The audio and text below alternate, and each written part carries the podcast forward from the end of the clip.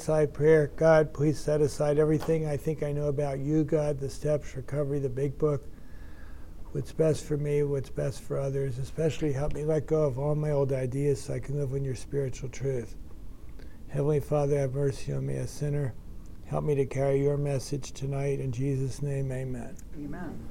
All right, so we're, when there's a solution, and we spent two sessions on this to get to the point where it says, if you want to know how they have recovered from a hopeless condition of mind and body, if you've read the book, if you've read Doctor's Opinion, Bill's story, and you want to know how they have recovered from a hopeless condition of mind and body in the face of expert opinion to the contrary. Yeah, I think that would be still true today if we didn't have the 12 steps in AA. That, you know, but in modern medicine, we would have figured out a way.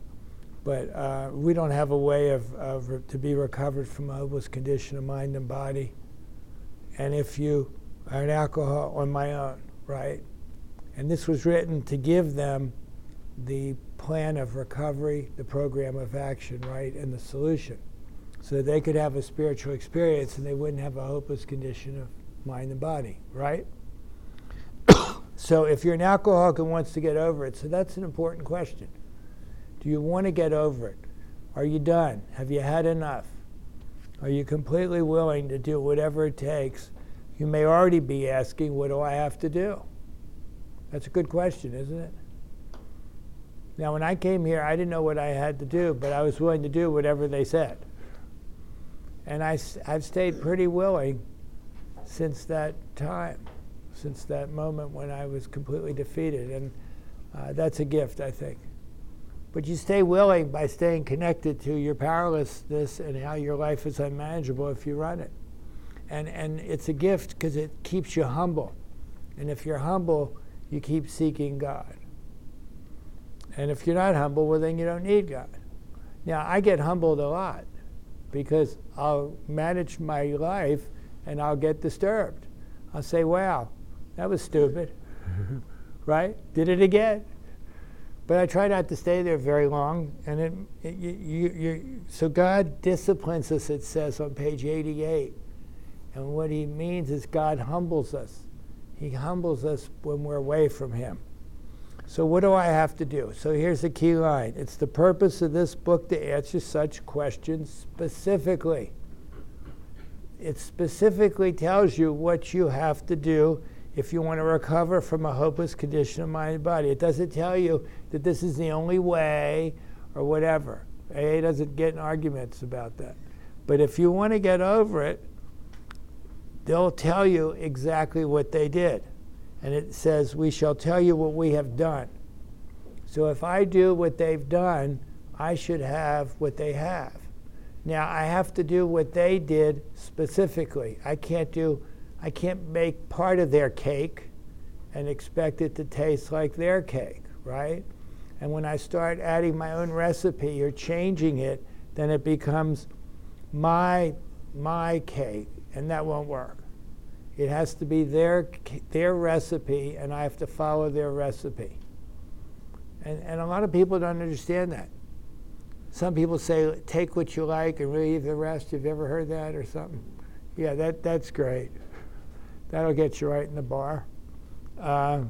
You have to just understand that my plan will never work. And AA just says, we don't know that something else won't work for you, but if you don't have a plan and you're completely desperate, do this and tell us what happened. And then you carry that message to somebody else. And then that's what we're doing tonight, right? And we shall tell you what we have done. Before going into a detailed discussion, it may be well to summarize some points as we see them. So they want to summarize why we have to do what they did, because they know we're going to fight it. And then they have a whole nother chapter telling us why we have to do what they did, because we have no defense against the first drink, and more about alcoholism. And then we agnostics, we start to work step two, because we realize that we have to have a power to live and it can't be us. So that's how it's laid out. How many times have people said to us, I could take it or leave it alone, why can't he? Well, why can't we? Because we have an obsession of the mind, and we have an allergy of the body, and we're spiritually separated from God, and we can't live life's over, and we get irritable, restless, discontented, and we seek the ease and comfort of alcoholism.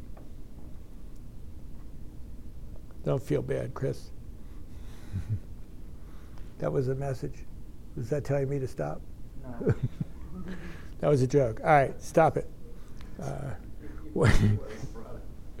We're in a good mood today because the Chiefs haven't played yet. Why don't you drink like a gentleman or quit? That fellow can't handle his beer. Why don't you try beer and wine? Lay off the hard stuff. His willpower must be weak. He could stop if he wants. You see, they don't understand the disease. People don't understand this. And so we have to be understanding when an alcoholic drinks again, we understand why. Instead of gossiping about them or saying, looking down or boasting that we got something that they don't have or whatever, now. It's but for the grace of God, go I. The doctor told me if you ever drink again, it would kill him. Well, that won't work either, right? Fear won't work, and self-knowledge won't work. Now, these are commonplace observations on drinkers which we hear all the time. Back of them is a world of ignorance and misunderstanding. We see that these expressions refer to people whose reactions are very different from ours. And they're not powerless. They have control over choosing to drink and control over when to stop drinking, which we will never get, right? We're never going to get power of choice or power of control, except through God, right? And we don't have to worry about power of control because we have power of choice through God, so we won't drink, so it won't matter. Because if we take alcohol, we will lose control, right? So we never really gain control, but we have the power of choice through God. And remember, we seek the power that gives us choice. I never have the power today on my own. I have to seek the power that gives me the power to choose. Lighter drinkers have little trouble in giving up liquor entirely if they have a good reason for it. They could take it or leave it alone. Then we have a certain type of hard drinker. He may have the habit badly enough to gradually impair him physically and mentally. It may cause him to die a few years before his time.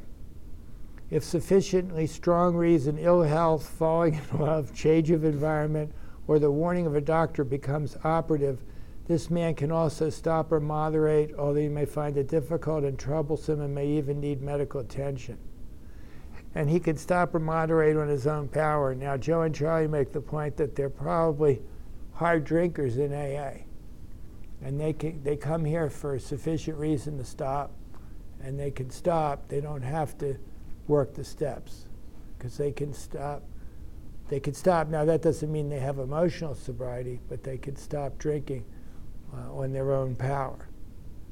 But what is the real alcoholic? Any real alcoholics in here? He may start off a moderate drinker, whatever that is.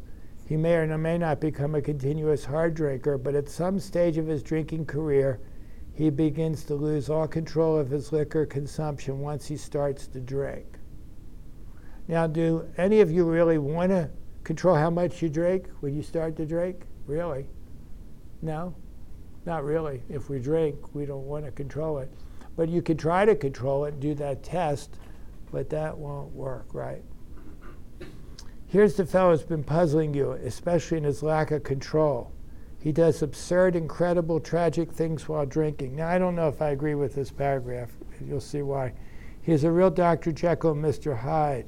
He is seldom mildly intoxicated. He's always more or less insanely drunk. His disposition while drinking resembles his normal nature, but little. He may be one of the finest fellows in the world. You let him drink for a day, and he frequently becomes disgustingly and even dangerously antisocial. He has a positive genius for getting tight at exactly the wrong moment, particularly when some important decision must be made or engagement kept.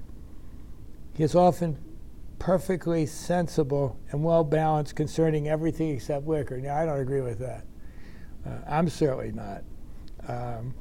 But they don't want to be too hard on the people reading this book for the first time, right?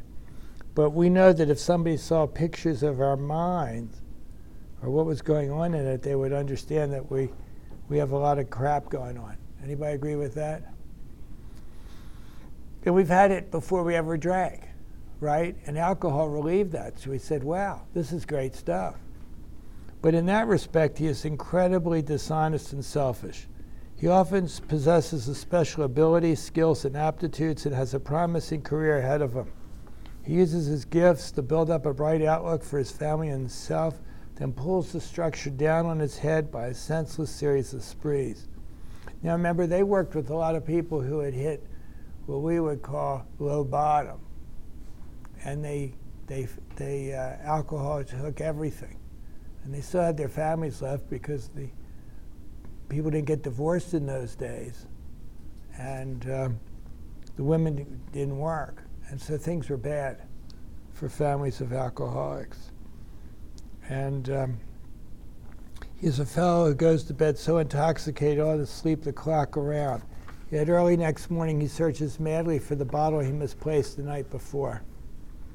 If he can afford it, he may have liquor concealed all over his house to be certain no one gets his entire supply away from him to throw down the waste pipe. Now, did anybody conceal alcohol? Anybody do it? Yeah. Anybody not? All right, so there's really only one question to know if somebody's an alcoholic. Ask them if they concealed alcohol. It's a legal substance. Normal people don't hide it, right? But we would always have a stash.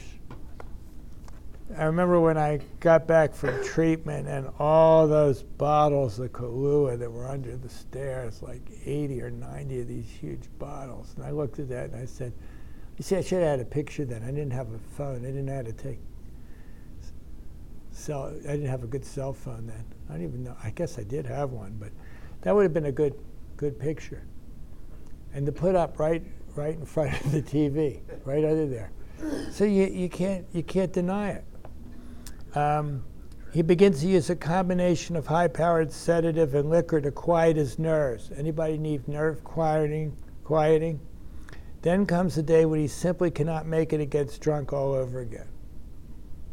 And that happens to all of us, right?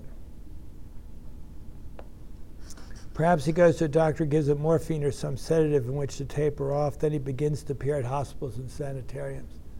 See, they didn't have treatment centers. And in those days, they had no idea how many alcoholics there were in the world. They have, it says nearby there may be hundreds of people in a city. They had no idea because, but people would end up in sanitariums or in jail or asylums. They had to lock alcoholics up because we were a danger to ourselves.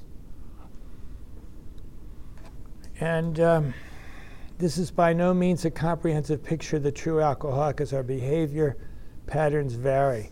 But this description should identify him roughly. So if you can identify with any of that, right? Now they're going to move on. Why does he behave like that? Isn't that a good question? Why do we behave like that? If hundreds of experiences have shown him that one drink means another debacle, debacle's not good, with all its attendant suffering and humiliation, why it is that it takes one drink. So now they're getting to the crux of the issue. We all know we have something wrong with our bodies, and we can't change that, right? So why do we take the first drink? Why, with all its attending suffering and humiliation, and remember they're going to tell us in 2 pages that when we drink and take that first drink, we don't recall the suffering and humiliation, because our mind tells us it's going to be okay. Anybody do that? You swear off at 9 o'clock, you're in the bar at 5 o'clock. It's insane. But when we do go to the bar or we get a drink, liquor store, we're only thinking about what it's going to do for us, not to us. So we can't recall the humiliation and suffering. We don't want to. We want a drink. Why can't he stay on the water wagon? What has become of common sense and willpower? Well, we're insane, right? Willpower won't work, right? Because willpower only works if you can see the truth of something right before you do it. But right before we drink, we don't see the truth. We only see what it's could do for me, not what it has done to me. Then he still sometimes displays, sometimes, notice it says sometimes displays with respect to other matters. Perhaps there never will be a full answer to these questions. Opinions vary considerably as to why the alcoholic reacts differently from normal people. We are not sure why, once a certain point is reached, little can be done for him. So there's a point at which we cross that invisible line where nothing can be done for us. And I don't know when that is in each person, but when by the time they get to AA, they've crossed it. I think very few people come to AA by mistake, right? Very few. And it's a gift when they come here. We need to make sure they're welcome and try to help them understand, like the book does, what their problem is. We cannot answer the riddle. We know that while alcoholic keeps away from drink as he may do for months or years, he reacts much like other men. We are equally positive once he takes any alcohol, whatever, in his system, something happens. So you may be okay, you may look normal to people if you're not drinking. But once you drink, something happens that causes in the bodily and mental sense, makes it virtually impossible for him to stop. You have the phenomenon of craving, and then the craving, you keep wanting more, so a lot of times you can't get sober at all, right? Quit when you just can't drink anymore.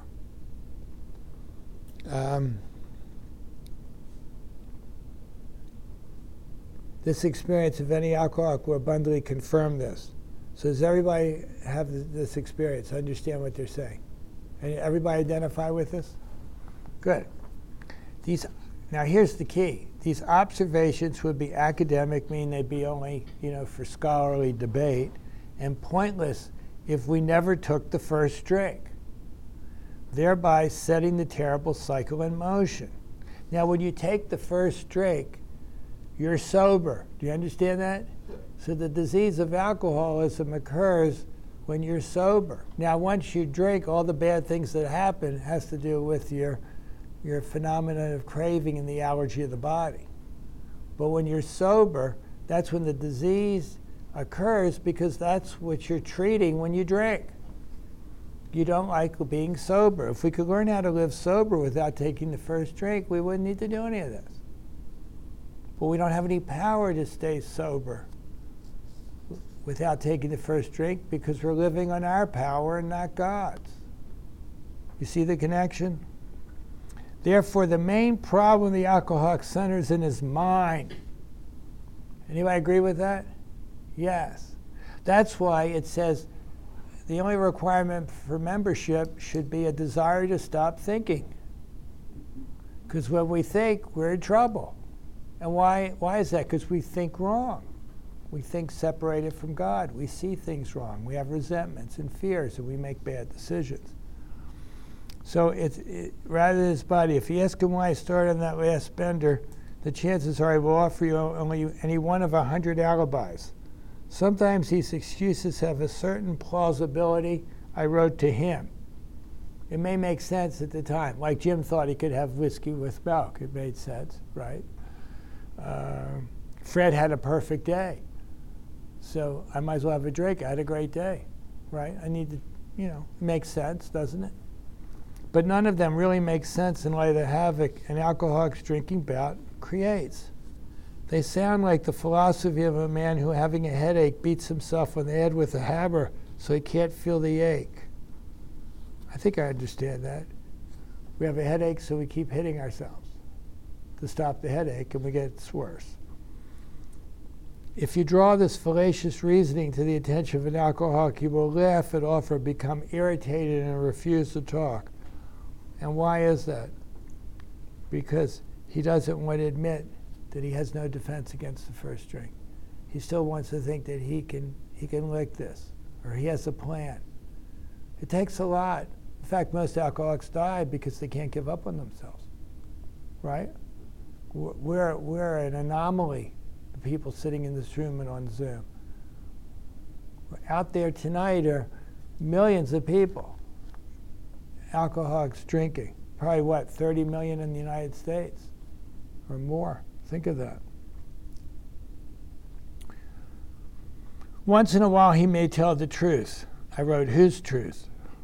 And the truth, strange to say, and how do we learn the truth in our fourth step?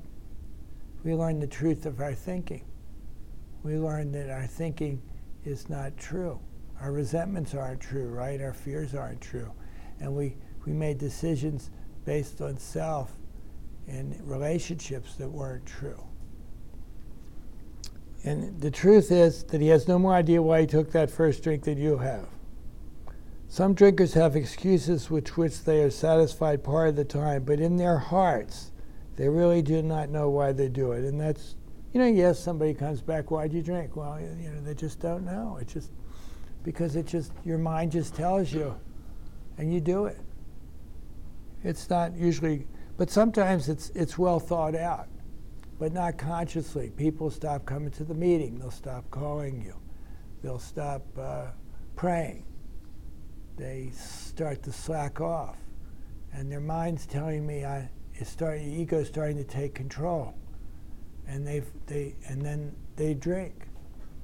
And they can't see it. They'll say, why didn't you come Wednesday? Well, you know, I wanted to watch Big Bang. Or you know, why didn't you call me? Well, you know, I had a busy day. You see what I mean? It doesn't, they're not desperate. They're not connected to their first step. And some drinkers have excuses which they are satisfied parts of the time, but in their hearts, they really do not know why they do it. Once this malady, this illness has a real hold, they're baffled. It's baffling, cunning, baffling, and powerful. Why can't we stop? Why can't I stop? There's the obsession. I'm not baffled anymore. I just know I have no power over alcohol. It's not baffling anymore. Now, why I have that, I understand that too. Because when I live separated from God, I have no power over alcohol, and I live in self. All right. This is the obsession that somehow, someday, they will beat the game. And you see that. I hope I don't get that. I don't want to win. The winners lose here. The losers win. When you're humbled, you're exalted, right? Isn't that what Christ said? Those who are humbled are exalted. And when it's only by being humbled that we can find the relationship with God. And so I don't want to beat the game. And they often suspect they're down for the count, knocked out. And people just give up, and they just drink, and they think this is how it's going to go, right? Some do. How true this is, few realize. And some people just realize they have no power over it, and they give up. They just stop fighting it. They just drink, and that's their lives. How true this is, few realize. In a vague way, their families and friends sense that these drinkers are abnormal. But everybody hopefully awaits the day, now listen to this, when the sufferer, that's the alcoholic, is going to rouse himself from his lethargy and assert his power of will. And that may be what some of the treatment centers are trying to do. Get out of your lethargy and understand yourself and be able to see your triggers so you can exert your willpower. But that won't work, right? We've gone through that tonight. And I wrote, intellect can't overcome emotions. Right? And we drink because of our emotions.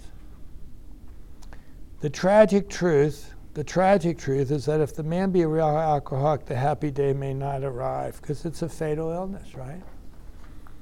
He has lost control. At a certain point in the drinking of every alcoholic, so he loses control, and then at a certain point in the drinking of every alcoholic, in your drinking career, he passes into state where the most powerful desire to stop drinking is of no avail. So you lose control, and then you lose choice. The most powerful desire to stop drinking is absolutely of no avail. And I know everybody in this room tried as hard as they could to not drink at one point, right? And the tragic situation has already arrived in practically every case long before it is suspected. See, a lot of people come here, they don't understand what's wrong with them. Loss of choice, loss of control. Never going to regain power over alcohol, right? Never going to be able to manage my life. Now here's the key paragraph in the book. It's in squiggly writing, which means it's really important. And in the original big book, it was in capital letters. The fact is, that's the fact, is that most alcoholics, for reasons yet obscure, have lost the power of choice in drink. We've lost the power of choice in drink. We can't see the truth about alcohol before we drink it. We will never have the power of choice to drink. 90 meetings in 90 days won't give me the power of choice to drink. Being smart won't give me the power of choice to drink. In fact, I think it's harder to work with smart people. People who think they're smart. I was hard to work with. I think I thought I was smart. Now I know that I'm not that smart. In fact, I was wrong about everything. Our so-called willpower becomes practically non-existent. Now, they're too nice in this. What they really should say is, you're screwed. You're never going to be able to not drink again. If you're an alcoholic, you will drink again. Our so-called willpower becomes practically non-existent, and here it is. We are unable at certain times. Now, a lot of people read this, and they say, well, I'm going to know when that certain time is. I'm going to watch, right?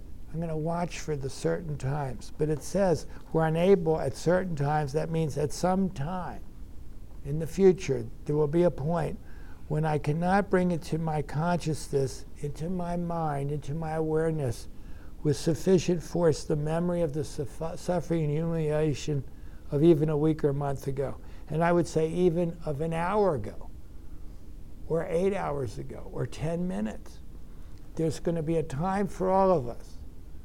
There will be a time, without working the steps and staying in relationship with God and staying in the world of the Spirit, when I won't be able to bring into consciousness with sufficient force the memory of the suffering humiliation of a week. And that's why you want to stay connected to your first step. You never want to forget that moment of defeat. Does everybody remember that right now? Think about it. When your last time you drank and you came to your senses and how horrible it was.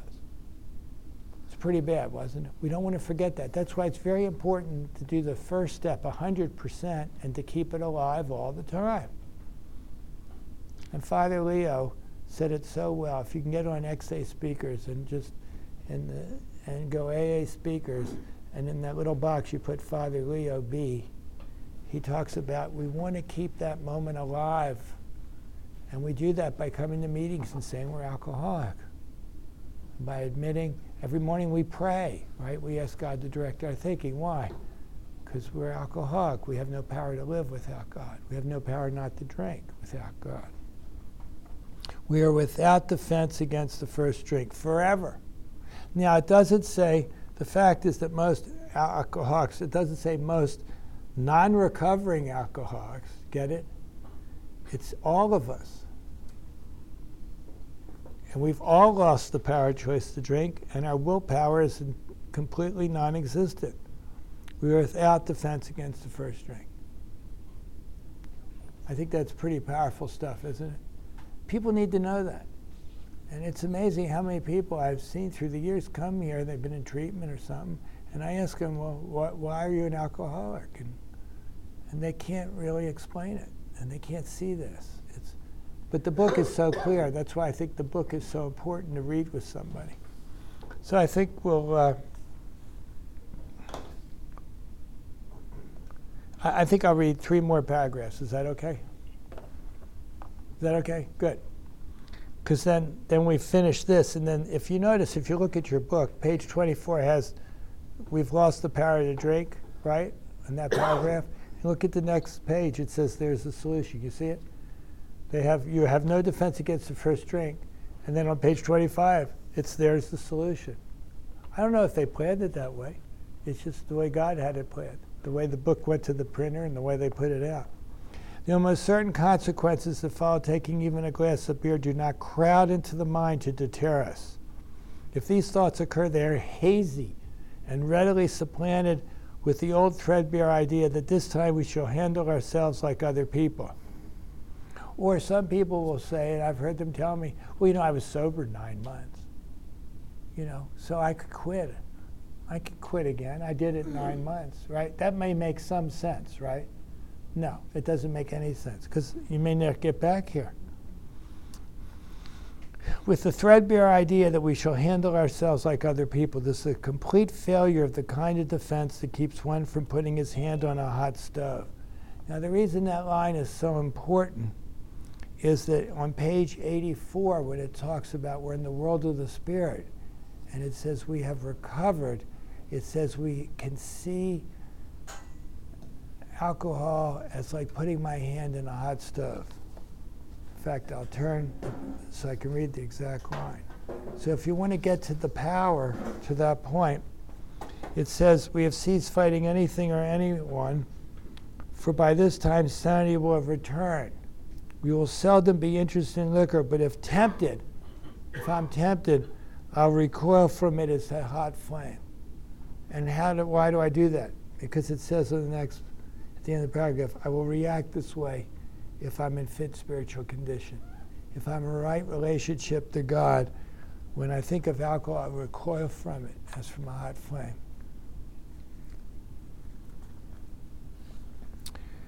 And then it says, the alcoholic may say to himself, it won't burn me this time, so here's how. Or perhaps he doesn't think at all. How often have some of us begun to drink in this nonchalant way, and after the third or fourth pound in the bar and said to ourselves, for God's sakes, how did I ever get started again? And really, it's not important why the person drinks again, their reasoning. They drink because they're alcoholics, and they don't have the spiritual relationship with God. They haven't worked the steps. They don't have the power in their lives. It says, when this sort of thinking is fully established in an individual with alcoholic tendencies. Now listen to this line. When the thinking that, I can't see the consequences, or I might, here's how, and what we just read. It says he has placed himself beyond human aid. Now think about that. I've placed myself beyond human. Now who put myself there? Notice, I placed myself beyond human aid. So I can't do it, the group can't do it, you can't do it for me. Now, the fellowship of people can become the flimsy reed of God, right? And then the flimsy reed of God will bring me to the steps, to the powerful hand of God. So we need human power to help me get to the solution. But on human aid, I will never have the power not to drink. And it's less locked up, my diet go permanently insane. These starker, and now that we have drugs, and we have very few pure alcoholics anymore. It's, the young people are not pure alcoholics. They die quicker. The drugs, things accelerate. They get out of control. Their lives get out of control very quickly. And so it's even worse disease now than it was then. These stark or ugly facts have been confirmed by legions of alcoholics throughout history. But for the grace of God, there would have been thousands more convincing demonstrations. And it's the grace of God that's worked in us that we're here today. So when people come to AA, they've been given a grace. We could call it a grace period or something. And then we have to see if we can help them see the truth so they'll seek the situation. But the grace that God bringing us here will only last so long unless I start taking the action to allow him to work in my life. Because the grace of God can get me here, but then I can start running the show when I leave my first meeting. And then keep running it, and then he can't work in my life. So I think we'll stop there, and then and so many want to stop but cannot. And who cannot or will not completely give themselves to this simple program? Those men and women who are constitutionally incapable of seeing the truth of all this, that there's no middle of the road solution. You either go in and die or live a spiritual life. Because in the next chapter, an agnostic says this is a disease that only a spiritual experience can conquer. No way out. All right, I went too long, so don't be mad at me. And we'll pick up on 25 on Saturday. Thanks, guys.